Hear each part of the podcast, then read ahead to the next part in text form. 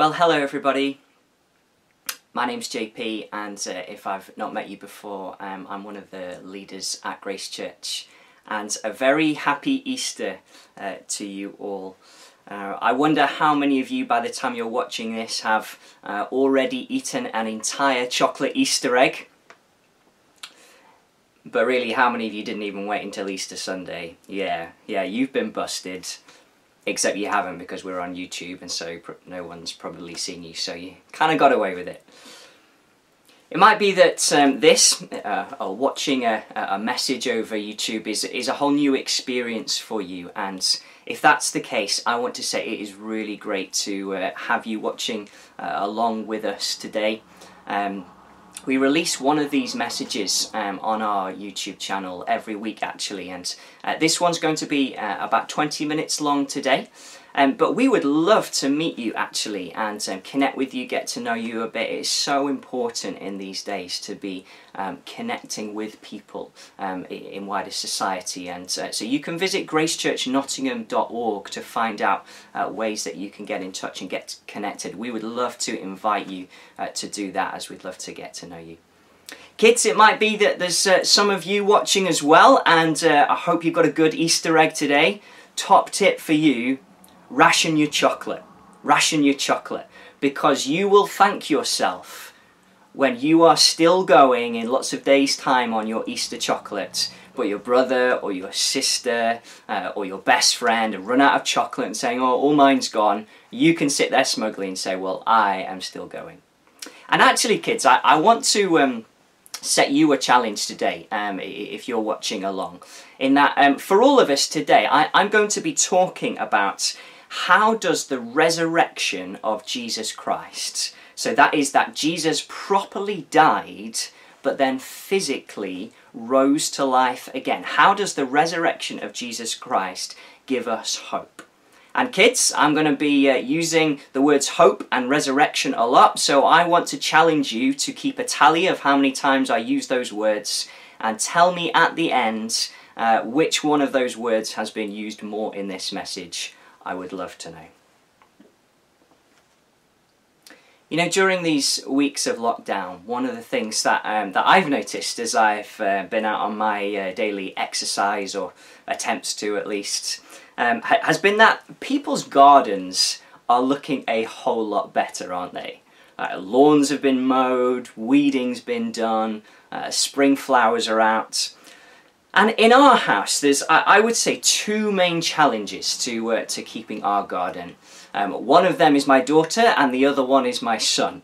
So uh, my wife Emma and I haven't had an awful lot of time to uh, to work uh, on on our garden, but uh, although neither of us are, are particularly green fingered anyway, um, you know, there's uh, uh, amidst all the kind of overgrown bushes and the, the weeds that, um, that, that I don't know if they're plants or no, I've no or not, I've no idea what to do. But the other day, I amidst the chaos of our garden, I did notice one solitary daffodil standing firm in in all its beauty. It was, uh, it was a bit of a, a, thing of beauty amidst the chaos. It was almost as though it was a, a sign of life uh, amidst these dark times. And you know, it was this time about 2,000 years ago where one of Jesus' friends and followers, a, a, guy named Peter, he was going through a, a pretty dark time too because he'd met Jesus three years previously and he'd had a leading role in, in, in Jesus' ministry. And all of this, in spite of his, his mouthiness, his, shall we say, simplicity, uh, he often got things wrong. Um, he, would seen at close quarters the, uh, the life changing effect that Jesus had had on thousands of people as he'd healed them, as he taught about the God who loved them as Jesus had spoken about this radically new way of life, which was actually what we were made for all along. That is to know God personally. And then, out of nowhere, Jesus started talking about dying. And Peter claimed that he'd never let it happen, but, but Jesus rebuffed it. And Jesus actually said to him, Before you hear a cock crow, you are going to deny me three times. Deny that you even know me. And, and one thing led to another. Jesus was arrested, Peter got freaked out, and he denied that he even knew Jesus at all.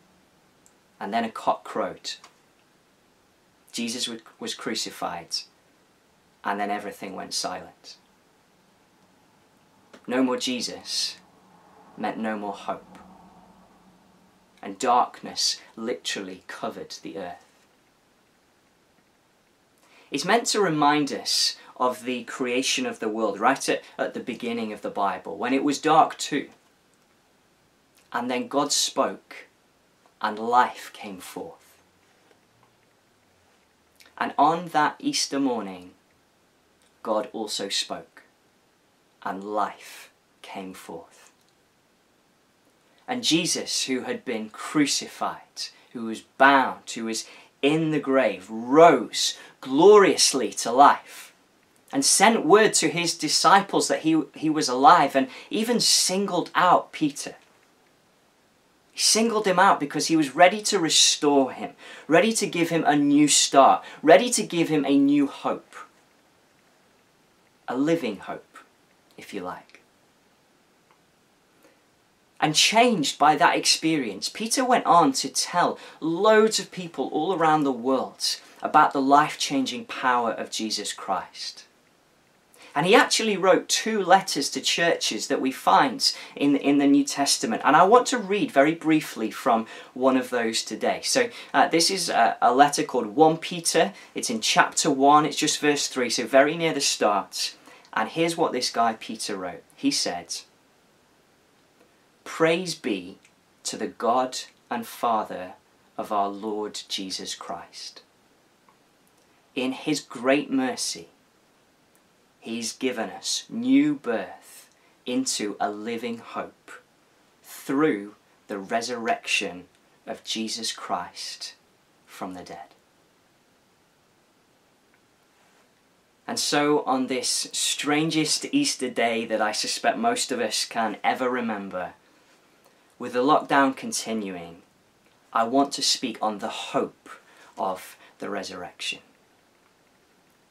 And, and off the back of that verse, what I want to do is, is draw on the experiences of a number of people within Grace Church and the different scenarios and lives that they represent. I, I sent them all this question In what way does the resurrection of Jesus give you hope right now?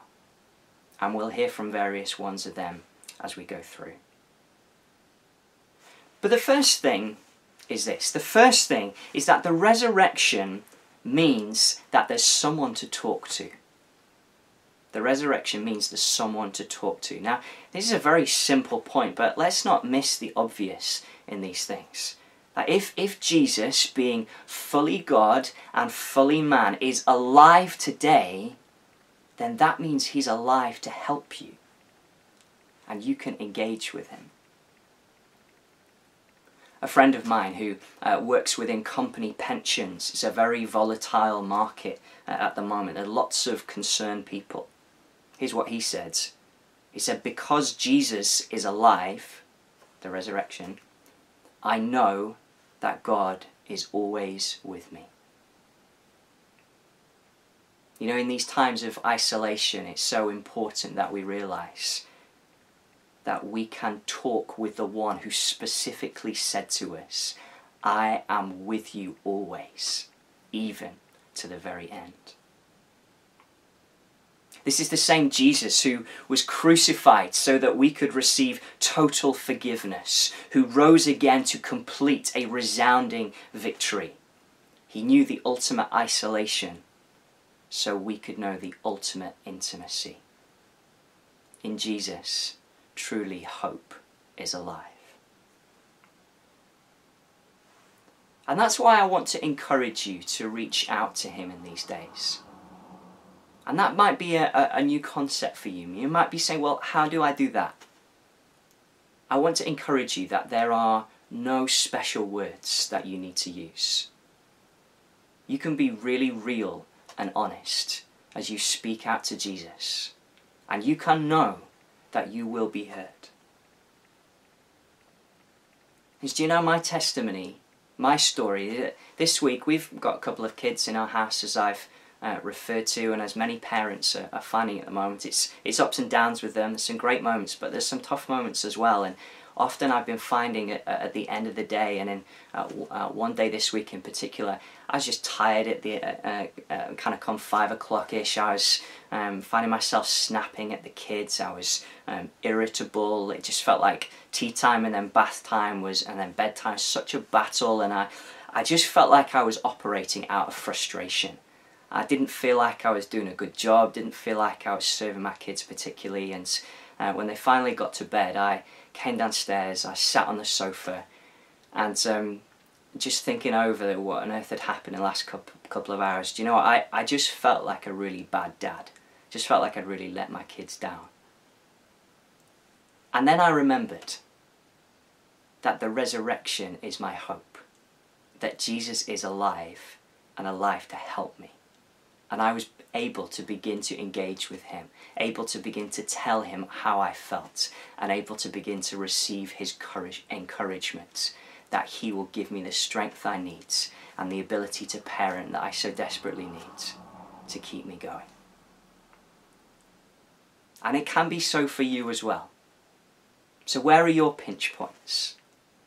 What things are you struggling with or fearful of right now? Jesus is alive to help you. The second thing is this that the resurrection proves the Christian faith. It proves the Christian faith. And when Peter, in, in the verse that we read out, puts the, the resurrection right at the heart of, of Christian hope, what he does is he chimes in on a wider New, uh, New Testament de- depiction of, uh, of the resurrection, really, as, as the center point of Christianity. It says elsewhere in, in the scriptures that, the, that Christianity stands or falls on the resurrection.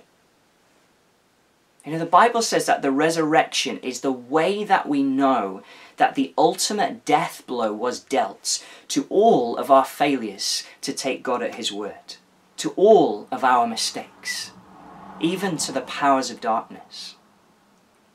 It says that Jesus was raised from the dead so that we might be given a pure and perfect standing before God.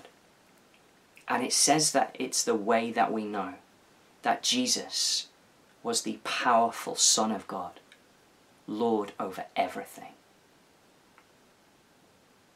You know, there are so many questions that I don't know the answer to right now. When will this lockdown end? When will the wider crisis end? What effect will it have on me or those around me during it or after it? Will my kids find out if I eat their Easter eggs? So many questions I don't know right now, but what I do know is this that the God and Father of our Lord Jesus Christ raised his Son from the dead, and that gives me hope amidst all adversity. Because if Jesus was raised from the dead, then the supernatural must exist. There must be a God to do that. And if that God raised his son from the dead, then he must have the power to do anything else. And if the resurrection happened, it must have happened to show something. And who did it happen to? It happened to the very one who said that he, being God himself, loved me and gave himself for me. And if he did that, so that I could be saved, I know that He must be really for me. And if He did that, I know that there must be life beyond death, there must be hope beyond despair. Truly, everything stems from the resurrection of Jesus Christ. Another of my friends who's a, a foster carer battling with um, how they can um, fulfill that role at the moment in a, a care system that is suffering the, the terrible effects of, of the lockdown. Here's what they said. I once heard someone say, Sometimes God waits until it's too late in order to show that it's never too late. And never is it demonstrated more powerfully and beautifully than in the resurrection of Jesus. Things must have looked pretty bleak to his followers when Jesus was dead in the tomb. But it was darkest before the dawn. It gives me hope right now because it reminds me that no person or situation is ever too dark, difficult, messy, or broken for Jesus. There's nothing he can't overcome, not even death and the grave. Right now in the world, things look pretty bleak. But we have a bright hope for tomorrow because Jesus is alive. But if truly everything stems from that place, it's pretty important to verify it, right? You know, we're not just uh, talking here about um, some opinion on what should happen with the Premier League season or a view on how the government have handled the coronavirus crisis, are we? We're, we're talking about a belief that Jesus Christ, being God in the flesh, was crucified, died, and then got given life again. We do know, of course, that Jesus had died. The Romans who crucified him were experts in this most brutal form of killing, and crucifixion was a, a, an everyday activity for those involved. We know that after 39 ferocious lashes and then further violence, Jesus was crucified on a cross. numerous historical records, both Christian and those that wouldn't have a Christian slant, that testify to that. And at the end, a spear was thrust into his side, and blood and water gushed out of his body, showing that he died. Here's what one of the apologists says about that event. The spear apparently went through the right lung and into the heart. So when it was pulled out, the accumulation of fluid around the heart and around the lungs came out. This would have the appearance of a clear fluid, like water followed by a large volume of blood, just as the Bible says. And we know that Jesus was then buried in a tomb that, that many people saw. His disciples saw it, other named followers saw it, the Roman guards, the Roman and the Jewish authorities, the whole crowd who were watching his death, uh, they all saw where he was laid. It's just far too many people for the theory that everybody just went to the wrong tomb. That is such a weak reading of the data. It was guarded at its entrance by a whole legion of soldiers with a, a, huge boulder rolled in front of the, the groove in front of the tomb. It was the highest of security because the authorities were so scared by Jesus' claim that one day he would rise once again from the dead. And then something happened on that Sunday morning that turned despair into hope for the followers of Jesus. The guards, who were professionals, by the way, they couldn't come up with an explanation, even though their life was in danger. Jesus had been in the tomb dead and then suddenly he wasn't. And they'd seen nothing.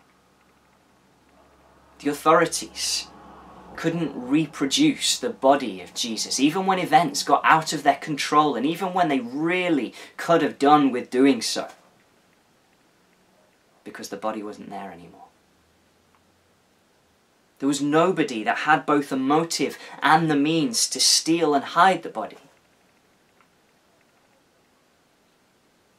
And then these despairing disciples, these followers of Jesus, suddenly, out of nowhere, became willing to testify, even to the point of death, that they had seen with their own eyes the risen Jesus.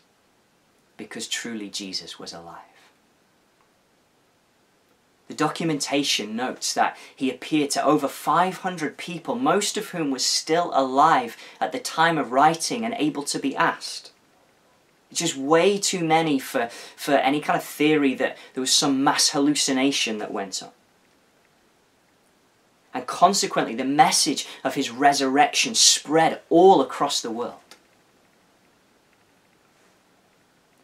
Do you know, in, in 1958, there was a, a guy by the name of Frank Morison who um, wasn't a Christian. He, he didn't believe in the resurrection of Jesus from the dead. And um, he set out to write a book uh, proving that Jesus did not rise from the dead.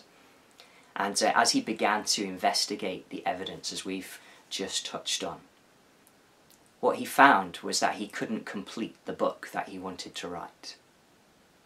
What he actually found was that he changed his mind, and that the evidence was so compelling that he, would he was forced to say, by his own conscience, that it points to the fact that Jesus was raised from the dead. And he became a Christian and he wrote a book called Who Moved the Stone, so compelling were the facts that he looked at. Because it's worth saying that if there was no supernatural element to the resurrection, there is no question how the data is to be interpreted. But the fact there is something so miraculous, and yet so well attested, maybe this is God. Maybe He's trying to get your attention right now as you watch this in your lounge in your house, in your bedroom, wherever you are watching this. Maybe in these despairing coronavirus times, He wants to show you His living hope and give you a new start. Because the resurrection is the seal of everything that Jesus said.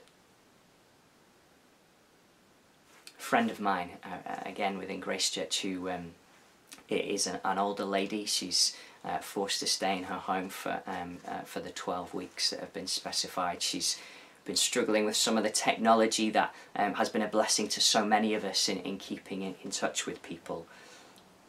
And she said this about the resurrection. She said, The resurrection gives me a hope and an assurance that there's more to live for than this life offers it means that Jesus keeps his promises. The last thing is this the resurrection is the dawning of eternal hope. I've mentioned hope quite a bit already, and kids, if you're watching and counting along, then perhaps you can tell me which one's winning at this point, and rem- remember to get in touch with me afterwards. I'd love to know hope or resurrection, which gets said more. But on that Sunday morning, as, as news began to dawn that uh, Jesus had been raised from the dead, it was as though hope started to arise for many. And actually, it's continued to do so for millions of people ever since that day another friend of mine in, in Grace Church who, who works within the NHS at a, a national level and, and he's involved in the, the UK coronavirus strategy actually. And here's what, what he said, uh, very honestly. He said, At the moment, it feels like in lots of aspects that I'm not doing enough. I'm not doing enough at work to fight this thing. I'm not doing enough to help with my wife and the kids. I'm not doing enough to get the exercise and the rest that I need. I'm not doing enough to, to use this time to um, engage deeply with God. But I'm grateful that the resurrection means I have a Saviour who has done more than enough, that his sacrifice is enough. The Son did more than enough when he drank my sin to the dregs. The resurrection seals that with certainty. So when I look to the resurrection, I look to a finished work. I look to an acceptance of my broken works bound up in His perfect work. But the brilliant thing uh, about the resurrection is that it also shows the dawning of a new era. It shows that God's restoration and redemption of the world has begun. It showed that, and starting with Jesus, God had begun to make the world anew. A work one day to be fully completed, where those who trust in Him will live eternally with Him in His perfect, redeemed world.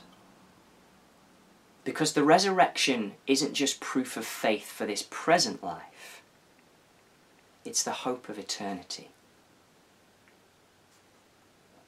Another friend of mine uh, in Grace Church, she's a, um, a, a, GP, but uh, sadly has been off sick for the last few months and is desperately missing the opportunity to help people um, right now. Here's what she said The resurrection means that the suffering of these present times is just not worth comparing with the glory that is to be revealed in us one day.